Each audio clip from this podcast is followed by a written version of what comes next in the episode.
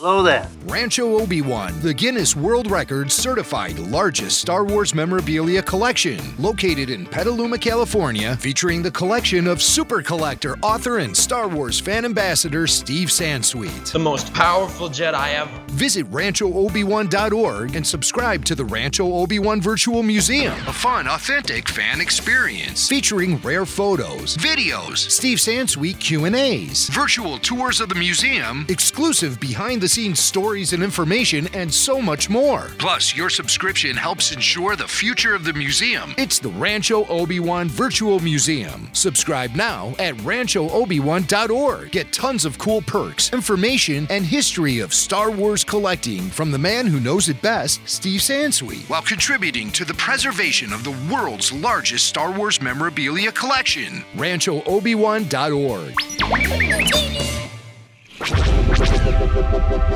This podcast is part of the Red Five Network. For more Red Five Network podcasts, visit red five network dot com.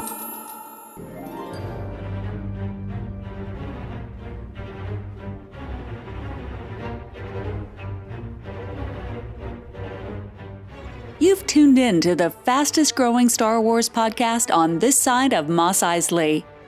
Grab your sunscreen and your blasters. This is the Scarif Podcast.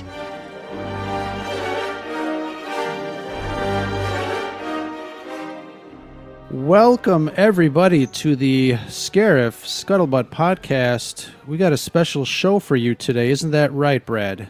Uh, I'm, I can't tell you how excited. I've been, uh, this has been a dream. We've talked about this since, uh, since we started. I can't wait.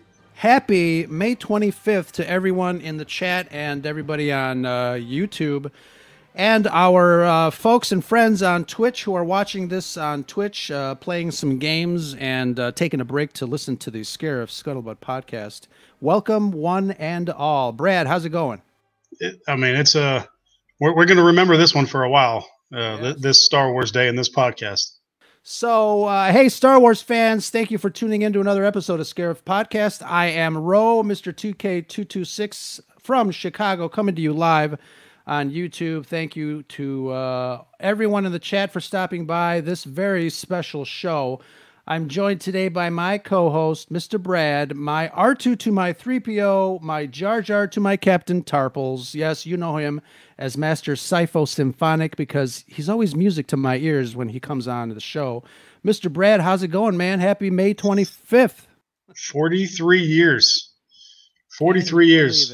No, not really. I mean, uh, uh, there's another birthday out there. Well, first of all, happy birthday to Frank Oz as well.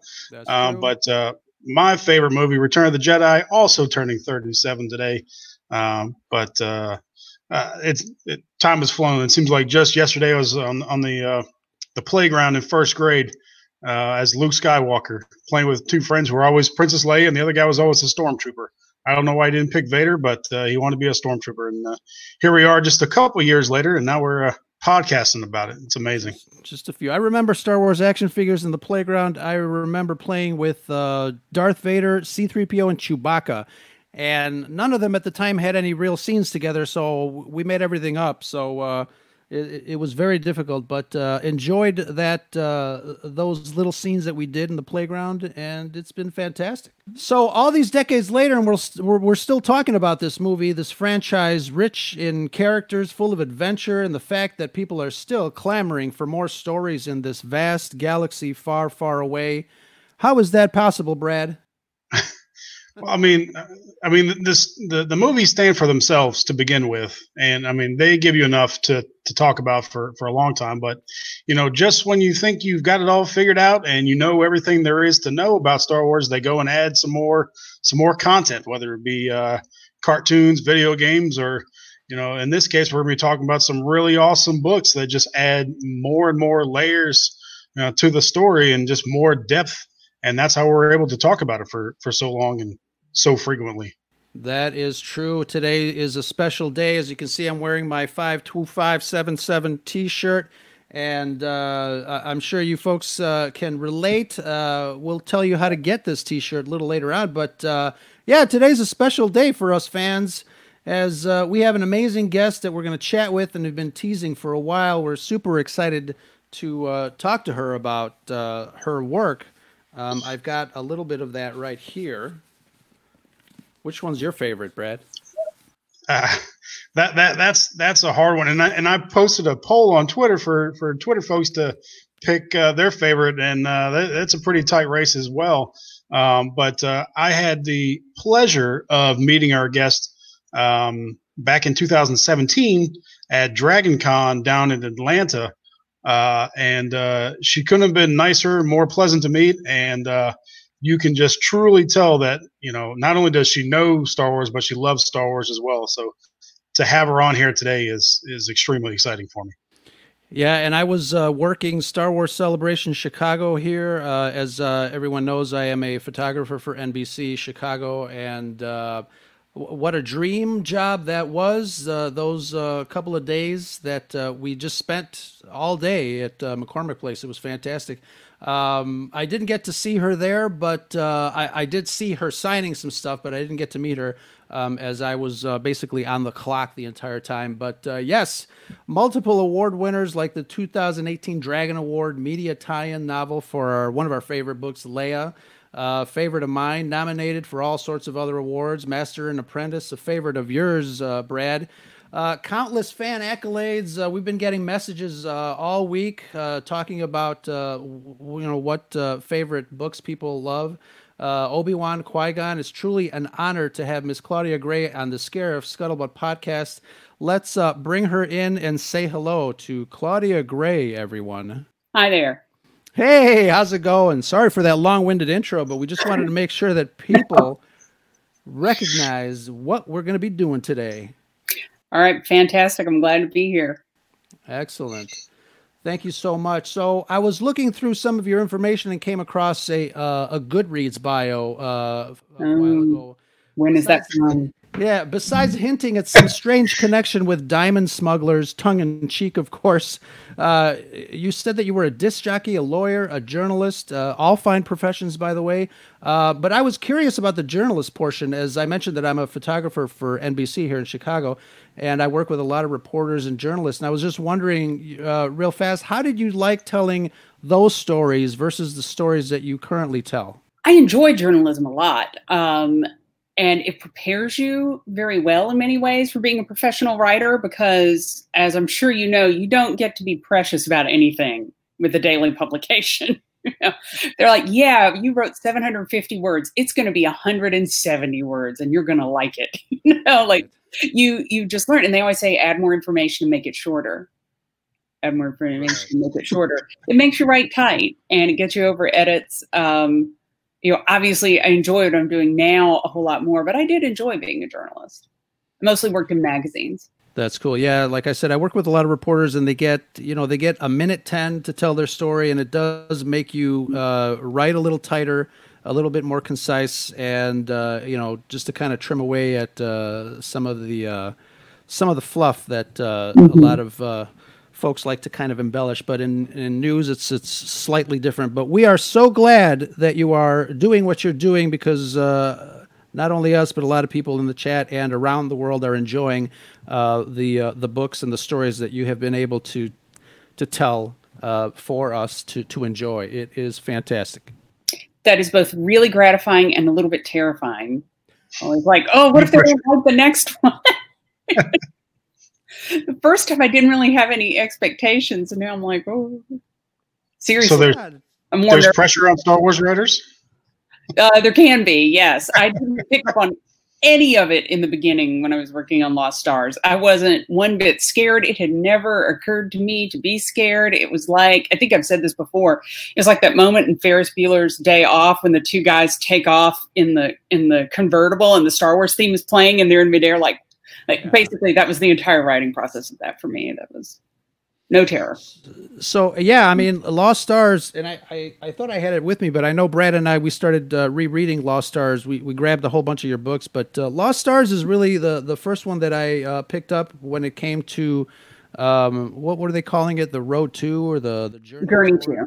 Let me tell you, it's, uh, I couldn't put it down. It was, uh, it was very cinematic, the way I visualized it, the way it was written, and uh, I enjoyed it very much. I, I it's one of those books that I just kind of pick up every so often and reread.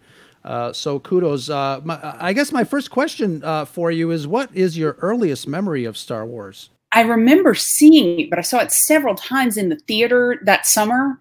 Like, I think ninety-five percent of America and possibly the world did. So I don't know that I remember the first time I saw it. Uh, I was six when it came out. I turned seven very shortly thereafter. And I don't really remember a time when I, when Star Wars wasn't a part of my imagination, of my, whatever you want to call it, fanish life, because it turns you into a fan immediately. It, it flipped that switch and oh, yeah. it was done. Um, so yeah, I don't remember a time. I remember the first flush of excitement for it. You know, I wanted a Princess Leia doll so bad that Christmas. You cannot, like, it made, it made Ralphie's desire for the Red Ryder B B gun like a passing fling. I wanted this desperately. And also would like to take this time, and I've called it out before and I'll call it out again, to whatever fool made the Princess Leia doll just a teeny bit too big to wear Barbie clothes. You're a horrible person and you can be sad. That's too funny. That's just wrong. Just wrong. Yeah. She just had one dress. She just had to stand there in that one dress. That one dress, yeah. Yeah. And, uh, yeah, a lot of memories with those figures. And obviously today being a special day for us, uh, May twenty-fifth, it, uh, it it's very nostalgic. You know, like we mentioned uh, earlier, uh, we're still talking about this movie. And, you know, authors like yourself bringing new things to the Star Wars uh, lore, the, the, the world building that George Lucas started so many decades ago. Um, it, it's got to feel amazing uh, for you, uh, and uh, obviously it's amazing for us because we get to dive back into that world, back into that universe, and um, my hat's off to, to, to you, uh, Claudia. It's fantastic. So what was it like? Uh, how did you become involved in the Star Wars community as uh, as a writer professionally? Um, I, it just came out of the blue. Um I knew an editor who worked at Star Wars and had known her for a long time, but they had never done anything that was a young adult novel, really, at that point. They had done, you know, they basically went straight from kind of like chapter readers all the way up to adult books. They just moved ahead to that. And so since I had only written young adult books at that point, it never occurred to me that she might think of me for this, but unbeknownst to me, they're like, yeah, we should do some young adult. Who's a young adult writer who loves Star Wars and works fast? And this editor knew me. And so I just get this email out of the clear blue one day. I was pumping gas, looking at my phone and like, wait, what? You know? So, um, yeah, that was, I was super excited about it, obviously, from the get-go, because, you know, I mean, imagine going back in time to your little seven-year-old self and being like, someday you will get to play Star Wars for months and they will pay you for it, you know. Yeah. Yes. That's awesome. Yeah. And, uh, you know, we, we talked about Lost Stars, uh, you know, just a couple minutes ago. And uh, I'll tell you, uh, I know you smartly stay off social media as, as much as possible. Uh, but uh, today you may have picked up that uh, Make Solo two happen is, is a big Uh, hashtag out there, but you know, I'm uh, and some even some folks in the chat have joined me. Uh, we're all about making Lost Stars uh, two happen.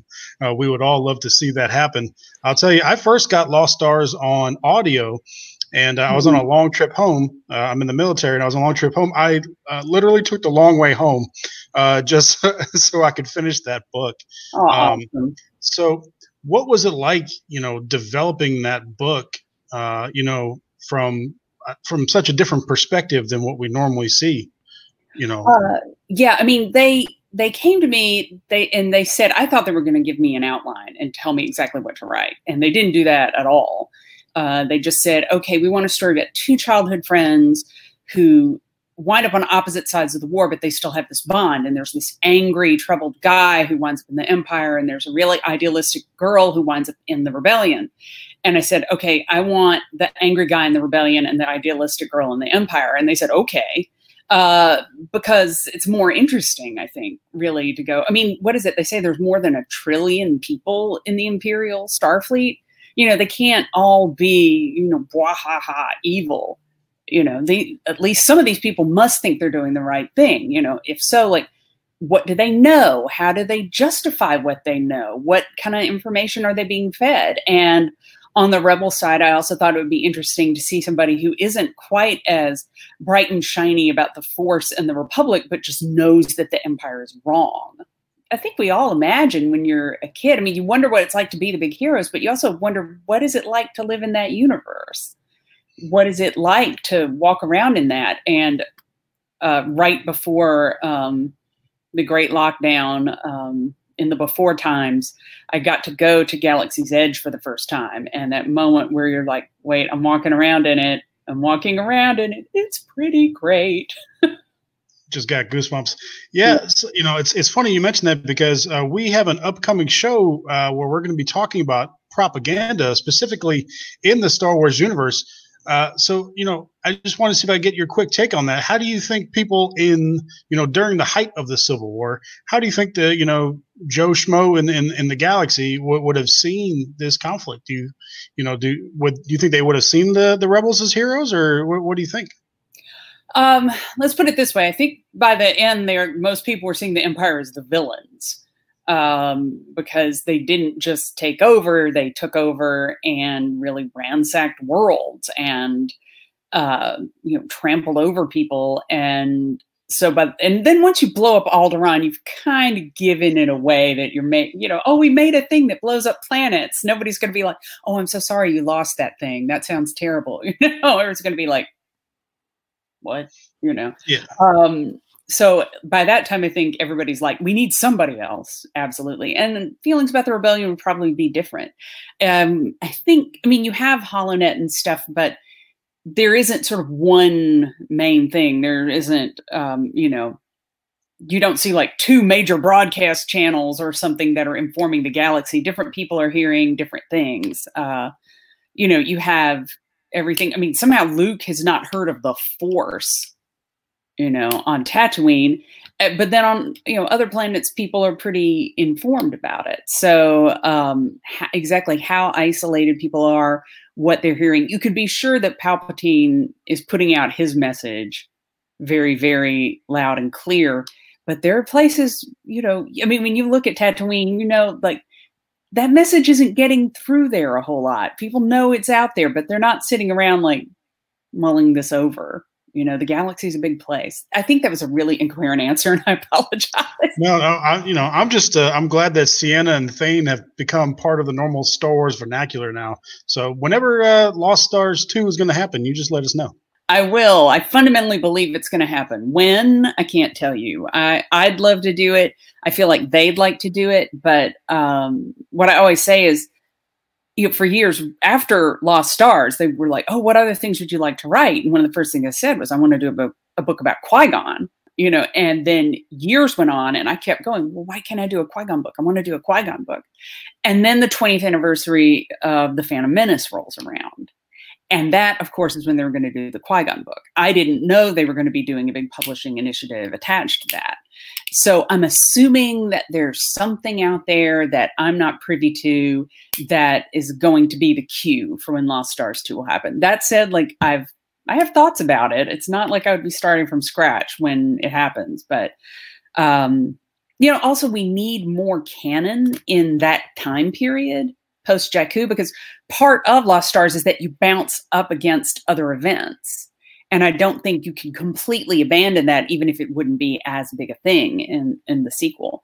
But now, thanks to The Mandalorian and maybe some other stuff, we're going to be seeing a little bit more of that time period, you know, and like, how great would it be to have Sander Thane, you know, run into like the Werner Herzog character yeah. from uh, The Mandalorian. I think that would be so great. Um, yeah, you know, you, you could have them. Awesome. Yeah, they could be on the outskirts of all of this stuff again, having their own narrative and their own story, but also showing you a couple other perspectives on some things that have emerged. So I, I hate to say the delay is a good thing, but the more canon we get, I think the happier we're going to be. Yeah, it hasn't happened uh, yet. I'm already excited for it. I'm, totally. I mean, there's a lot of people that want to go, you know, way forward or way back. And obviously you're, you're working on, on your current project that's kind of going back, but there are people that are uh, cautiously optimistic or maybe even uh, folks that really don't want to spend uh, too much more time in the in the area of time that we know. Um, but uh, for me, I think it's an exciting thing. There's a lot of stories there that we can, you know, learn from, uh, especially uh, because of The Mandalorian. Mm-hmm. Uh, we've got some stories there that uh, are, are getting ready to be told, and uh, I'm very excited. And if we can get more of that stuff, um, you know, I, I think the way that you approached Lost Stars is so unique. Getting to the point where where I realized when I was first reading it, how um, these characters, these new characters are kind of intertwined with the things that we already know. And when you started writing things um, that kind of dove right into scenes from the original trilogy, I was like, my mind was blown. Was that something that that you thought of right away? Or what kind of other restrictions did you have when you were writing Lost Stars? You know, I don't remember whether I thought of that or they mandated that. I don't actually think it was either one. I think they were like, yeah, it takes place during the events of that trilogy. We knew that it wasn't going to be like, look, they turn out to be Luke and Leia's best friends. You know, we spent all this time with these characters, you know. We knew it wouldn't be like that. But we also knew, like, they have to be at some of these places. Of course, they got to be at the Battle of Hoth. Of course, somebody's got to be on the Death Star. And once you have that, then, okay, you start with characters and events where they would naturally be, you know, uh, which is sort of the critical thing. You don't have um, Thane getting to know, you know, he meets Mon Mothma in the aftermath of the Battle of Hoth, which is a time when, you know, the entire rebellion is sort of getting together and huddling up and trying to find new shelter. It's a time when they could interact, um, and so on and so forth. So, you know, it was fun, and they, they didn't want it to be too much. They said, don't do much, don't do much. So I did it. And then one of the first things with the edits, they were like, oh, can you do some more? Because I think they thought I was going to get carried away with it when I actually took them at their word. Well, yeah, it's, it's like I said, when I realized that, that that's what you were doing and threading stuff through there, I was just like, oh my God, it's, it was, it was an amazing read for me.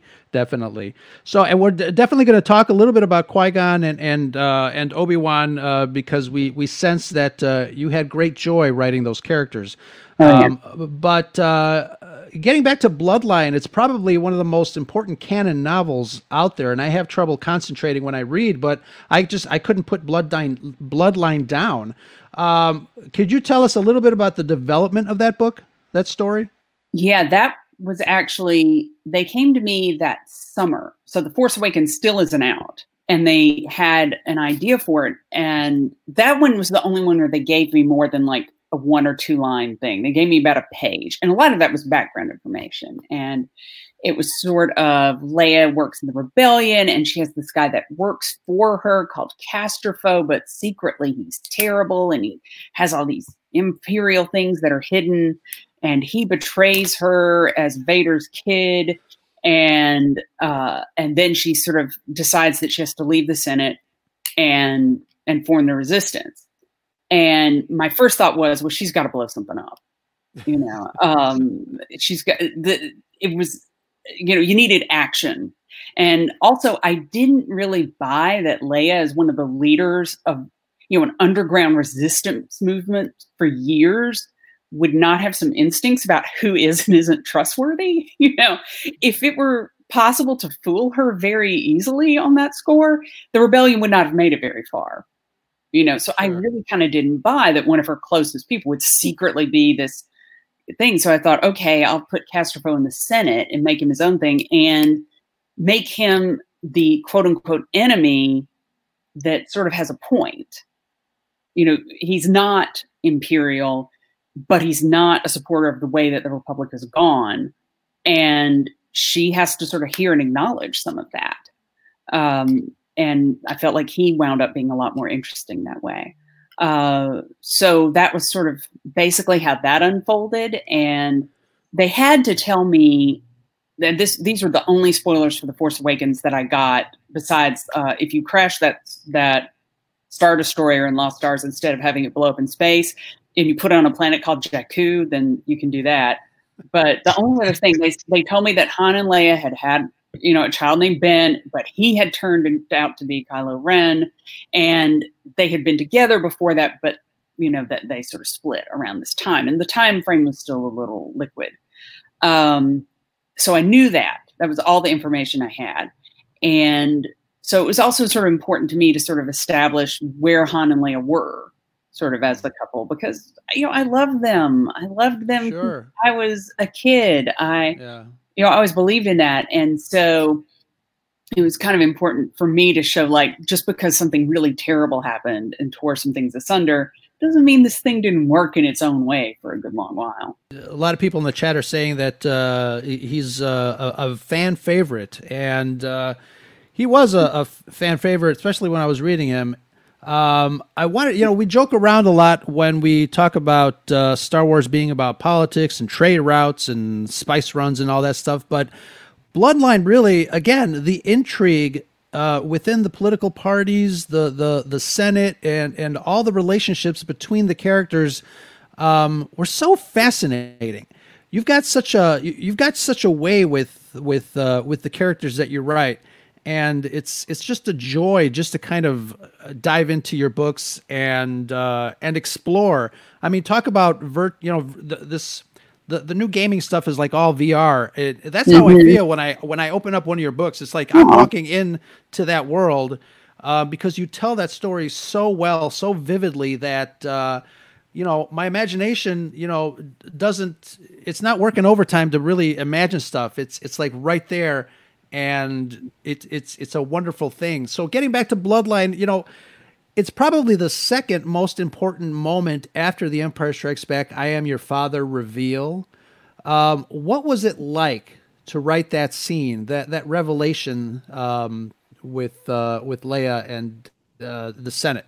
Writing that reveal, um, I actually kind of had to argue my point with that a little bit, because the original idea was that, oh, well, Leia made peace with this a while ago, mm. and it was just about the discovery. And I was like, I don't know how you make peace with that exactly. Luke went through the experience of having, you know, Anakin actually return and speak to him and save him. He he had that, and he was apparently able to speak to him, or at least wave in the afterlife. So he had some opportunity for closure, whereas pretty much every time we saw Leia with Vader in the original trilogy, he's having her tortured. You know, that's her experience. Yeah. And, and he blew up her planet in front of her. And you're not going to come to peace with that nearly as easily. And you always also have the sense that, you know, she's got more of a temper. She's a little bit angrier a person than Luke is. And so I wanted that reveal to also sort of be a part of her coming to terms with it. But yeah, it was great to write that. It was so much fun. At the time, I had it be uh, a hologram instead of an audio recording of Bail Organa. And they were like, you can't do that. It's like, why why couldn't I do that? And they're like, we have something too similar. And I was like, holograms are how people talk. I don't get it. And then, like, I went and saw Rogue One. It was like, oh, that's why. Okay, I see it now. Yeah. All right, thank you. But uh, yeah, it was really fun to write that and have that moment and just be able to, you know, drop the mic, I guess. Yeah, I mean, a lot of your book, you know, we we uh, we read and we watch these movies. Uh, they're so cinematic, they're so visual. And reading your books, I can kind of hear, you know, John Williams' music playing in in, in my head, and and uh, it just flows so well. It flows really, really well. Um, thank you. That's high praise, and that's one of the things I do try to do the most, is make it, you know, like add moments that hopefully let it be visual and, and cinematic to some degree. Mission accomplished. I, I got to say, uh, I literally had chills when I read that scene, when like the whole galaxy found yes. out, like maybe this wound was about to heal, but now it's just wide open. But mm-hmm. I, I got to ask real quick, Hut Slayer, is that is that a Claudia Gray original? Because that is not. That is. Oh yeah. It, it is not. It is. It was circulating in fandom for a while, and I don't have it anymore. But for a while, I had a Tumblr that was just me being a fan Tumblr versus my professional one. And then after a few years, I realized the content in these things is almost exactly the same, except for the rare times that I plug my books on my Tumblr. So maybe I don't actually need them both, and I let the fan one go. But I saw it on my fan when someone going like, you know, it shouldn't be Slave Leia, it should be Hut Slayer Leia, and all these people going, yeah. And I put on there, and I was like, we're going to do this. And just, you know, they didn't know it was me. um, and honestly, I'm not even sure that uh, The Force Awakens was, I mean, uh, Lost Stars was out yet, so they wouldn't have cared if they did know. But uh, from that moment, I was like, yeah, that's a cool way to do it. Although I also thought it was important, like, Leia never calls herself that, and she wouldn't. Like, for sure. her, that was just dirty work that had to be done.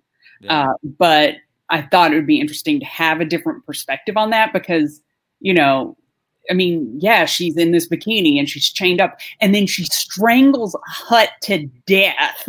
With that chain. With that chain and with the strength of her own two arms. Yeah. I mean, come on. Like, I, I feel like that moment deserves a little bit more recognition for one moment of pure badassery, you know? Right. For the for the Nikto to idolize her like that and to see her almost as a liberator, and, and you know, they're a warrior class of of people, I think, mostly, and that that that's really cool. Yeah, um, no, I mean, nobody. There weren't people like, oh man, Jabba, he was the best. You know, there were a lot of people who hated Jabba the Hutt. So when they saw that, they would be like, oh, that was fantastic. Mm-hmm. So. Uh, moving on to Master and Apprentice, uh, you know, that gives us a deeper look into the relationship between Qui-Gon and Obi-Wan. Um, you know, having uh, seen you talk at Dragon Con a couple years ago in two thousand seventeen, I know uh, you are a huge fan of Qui-Gon, and whatever Qui-Gon work, you know, you want to, you know, whatever you want to produce, we're gonna, we're going to eat it up. Um, we we did a show uh, a few weeks ago, and I wanted to see if I could get your take on it, where uh, we posed the question, what would have happened if Qui-Gon had trained Anakin instead of Obi-Wan? Would things have turned out differently? And with, with your with your knowledge and understanding of Qui-Gon, I just want to see if I could get you to weigh in on that. What, do you think uh, things would have turned out the same way, or do you think uh, the events uh, around uh, Revenge of the Sith may have turned out a little bit differently? It's hard to know because the big wild card there is Palpatine.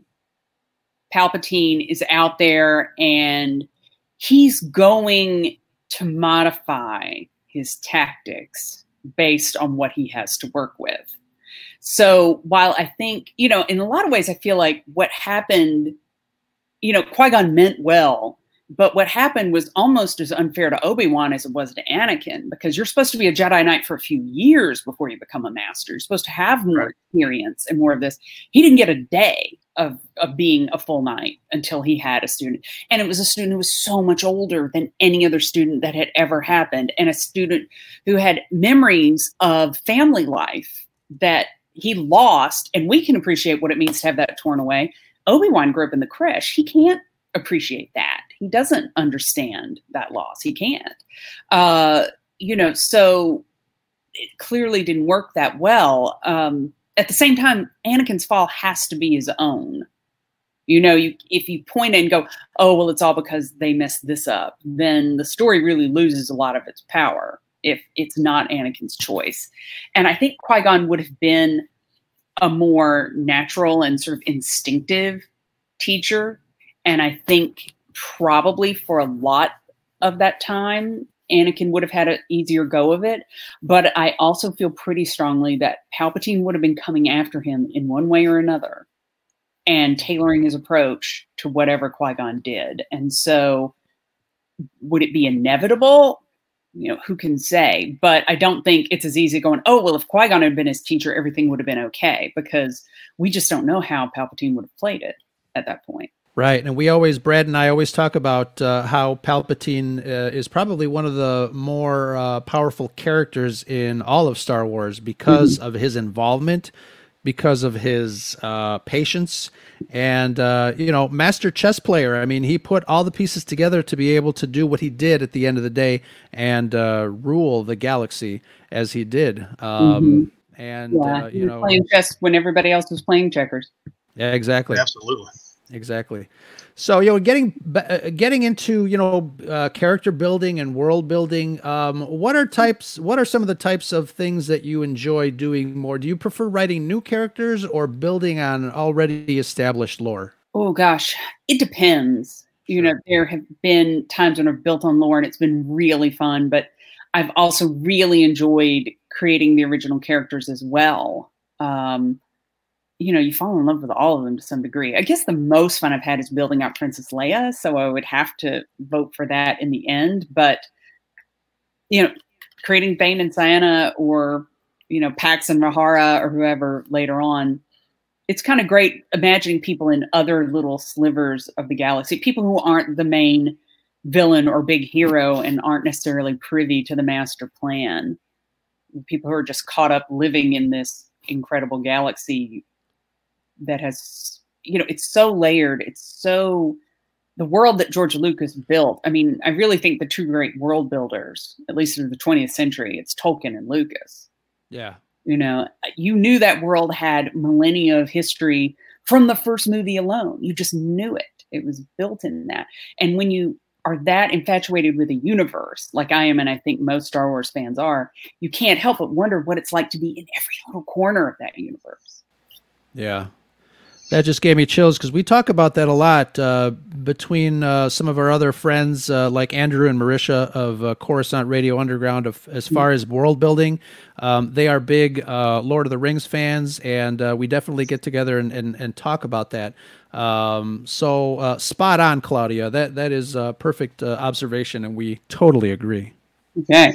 So it sounds like Leia uh, was your favorite uh established character to write. Who was your, you know, who, who's been your favorite baby, you know, your, your, your original character to write? I still have to say Thane and Ciena. I just do. Probably mostly Ciena, because getting into the, like, how does a good person justify being in the Empire? You know, that is a mind twister, and it's easier in the beginning. Like, as far as she knows, you know, she's younger. She grew up. This is the state. This is the government. Uh, no government is perfect. You do what you can do, right? And you get more and more information as she goes on, but then she's in deeper and deeper. And, you know, it's very human not to stop and say, well, I've invested in this so deeply, but something is terribly wrong with it. I'm going to turn back. It's very human to double down on that bet. Like, I can save this. I've given up too much. And that's true politically. It can be true personally. Um, in economics, I think they call it the sunk cost fallacy. You know, um, people do double down on that. And she stuck with that until finally, when she sees the second Death Star under construction, like, at that point, she can't really hide from that anymore. But it was really fun getting into her mindset and making sure that she came from a culture where it could be kind of believable that honor would mean that much to her, keeping her word. Yeah. I mean, seeing, seeing that, seeing the saga from their, their eyes and their standpoint, and even the tertiary characters in, in Lost Stars, you know, you know, how, how can, you know, the, the folks on the Death Star watching Alderaan blow up, you know, how can you still, after seeing that, you know, as you said, double down and, and support the government mm-hmm. even more. I mean, the, the moral dilemmas that were brought in, and yeah, uh, we I've seen you talk about before. You know, it's classified as a young adult. Uh, there, I don't think there's anything young adult about that book. You know, seeing those moral issues that were brought up in that, that's that's some serious stuff. So, you know, we appreciate that. I do too. Although, you know, you have some serious stuff in young adult novels. I think, you know, there was an expectation before Lost Stars came out. There were a lot of people going like, "Oh, we don't need Twilight and Star Wars," and it was like, right. There's a lot more out there. I mean, to take for instance, The Hunger Games, that is young True. Adult to the core, and it really gets into some heavy stuff. True. That is one of the uh, things that, as an adult, I really enjoy about the Star Wars world, because, you know, even, you know, we see a lot of very serious topics being introduced in, like, Clone Wars in a cartoon for kids. I mean, there's a lot of stuff there that is, you know, miles above just spaceships and laser swords. And I think um, that's one of the um, fabrics, that's part of the fabric of Star Wars and why it's lasted so long, I think. Yeah, it is. I mean, it's very yin yang in terms of black and white, in terms of the good and evil that's set there. But then you see that there are all these people on the continuum between, you know, Palpatine and Luke Skywalker. Sure. And the longer you spend in that universe, the more you become interested in the middle area. Definitely. And uh, speaking of all other eras of Star Wars, um, is there anything that you can tell us about your current work? No, you know, I cannot. I would love to, but I cannot. Um, It's been a lot of fun. I can say sure. that. And I'm really happy with some of the characters, and I, I hope you're going to enjoy them too. I'm sure we are. And uh, I, I know a lot of people in the chat ha- uh, are going crazy, chomping at the bit Uh, can't wait to see what is next for, for you, Claudia, and what is next for us as fans. So uh, we really appreciate that. Oh, thank you guys. I'm really honored that people have enjoyed the books this much and that they're looking forward to more. I'm, I hope I live up to your expectations. Oh, yeah. So far, so far, so good.